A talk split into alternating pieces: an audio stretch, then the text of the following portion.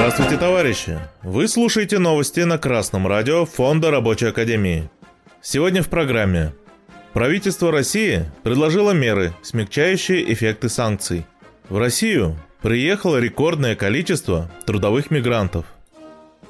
Информационное агентство ура.ру рассказало о том, что 29 августа на заседании правительственной комиссии премьер-министр Российской Федерации Михаил Мишустин выделил основные направления борьбы с санкциями на 2022-2023 годы.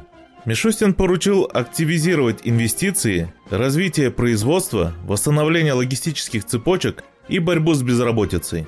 По мнению буржуазных экспертов, упреждающее действие властей смягчит удар санкций по экономике и людям. Премьер-министр подчеркнул, что важно развивать научно-конструкторскую работу. Он считает, что эта работа станет основой собственного производства, способного выпускать товары, аналогичные импортным. Правительство также надеется построить новые логистические цепочки через дружественные страны. А для борьбы с безработицей в федеральном бюджете были предусмотрены соответствующие расходы. Заведующий кафедрой госрегулирования экономики РАН Хикс Владимир Климанов говорит, что устойчивость экономики оказалась выше, чем ожидалось недоброжелателями. Однако продолжаться это долго не может – Санкции не ослабевают, а нарастают. Скоро ресурсы исчерпаются.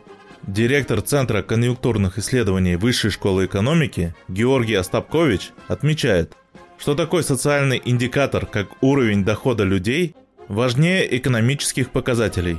И именно на поддержание уровня жизни людей и направлены действия правительства. Кандидат экономических наук Николай Кульбака уточняет – что правительство интересует, чтобы не появилась волна протестов населения из-за возможного снижения качества жизни. Вывод из этой новости для рабочих ясен. Буржуазное правительство больше всего заботится о том, чтобы его не свергли. Поэтому они предлагают такие меры заплатки, как какой-то несчастный фонд для борьбы с безработицей. Они просто хотят откупиться от народа, чтобы снизить степень недовольства. Экономику нельзя поднять при помощи слабых и нерешительных действий. И Мишустин зря надеется, что наука поднимет производство. Все происходит с точностью да наоборот. Это производство поднимает науку. Однако, никаких конкретных мер по развитию производства нынешние буржуазные власти и их эксперты не предлагают. Правительство должно установить контроль над Центробанком и понизить ключевую ставку – при нынешнем ее размере ни одно производство не может пользоваться кредитами.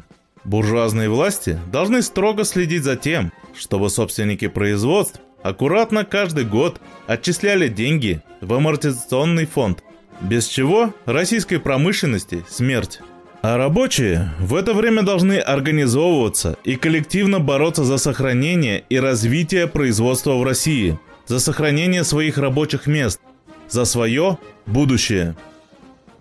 Информационное агентство «Победа РФ» со ссылкой на аудиторско-консалтинговую сеть «Финэкспертиза» сообщает, что во втором квартале 2022 года на миграционный учет с регистрацией по месту пребывания встали примерно 4 миллиона иностранцев. При этом работу в качестве цели приезда указали около 3 миллионов человек. Это рекордно высокое квартальное значение за весь период доступной статистики с 2017 года. Эксперты говорят, что на это повлияло неожиданно сильное укрепление рубля, в результате которого российский рынок труда стал более привлекательным для иностранцев. Как следует из материалов аналитической службы, половина всех трудовых мигрантов были гражданами Узбекистана, около трети пришлось на уроженцев Таджикистана – также трудиться в Россию прибыли граждане Киргизии, Армении, Азербайджана, Белоруссии, Казахстана, Китая, Украины, а также Молдавии. Большинство из них хотят остаться в России. Страны постсоветского пространства всегда будут находиться в числе геополитических приоритетов России, подчеркивают в Министерстве иностранных дел России.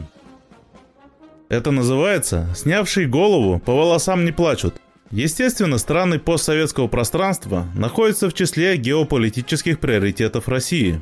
После развала Российской империи в результате Первой мировой войны большевики по кусочкам собирали все прилежащие территории обратно в единое государство.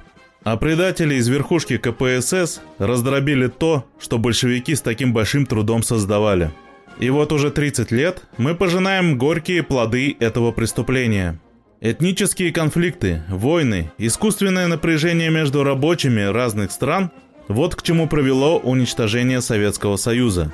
И эти проблемы не прекратятся до тех пор, пока рабочий класс снова не возьмет власть в свои руки. Ведь пролетариям разных стран нечего делить. У них одни интересы – прекращение эксплуатации человека человеком и построение бесклассового общества. Пролетарии всех стран, соединяйтесь! А новости читал Марат Мигранов с коммунистическим приветом из Свердловска.